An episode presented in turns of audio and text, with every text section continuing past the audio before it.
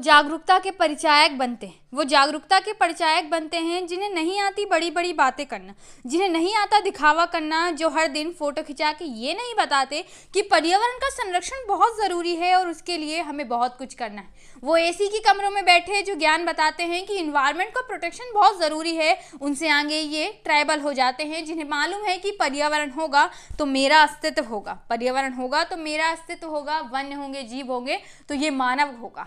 लेकिन अफसोस, उनका महत्व आज भी कम जानते हैं। छीन लेते हैं उनकी ज़मीनें, करते हैं उनका शोषण और कहते हैं विकास कर रहे हैं। अफसोस, ये विकास करते करते अक्सर उन्हें ही लाचार बना दिया जाता है। ऐसा बोलते हुए मुझे वो बातें याद आती हैं कि जब जब सड़कें जाती हैं आगे शहर से गाँव की ओर तो सड़कें तो बन जाती हैं, पर वो पेड़ ख़त्म हो जाते हैं। वो पेड़ ख़त्म हो जाते हैं जो लगाए जाते हैं किसी को छाँव देने को। जो लगाए जाते हैं किसी को छाँव देने को, किसी को आम देने को, वो कट जाते हैं। अफसोस विकास के नाम पर आज भी ना जाने कितने पेड़ यूँ ही दम घोट जाते हैं।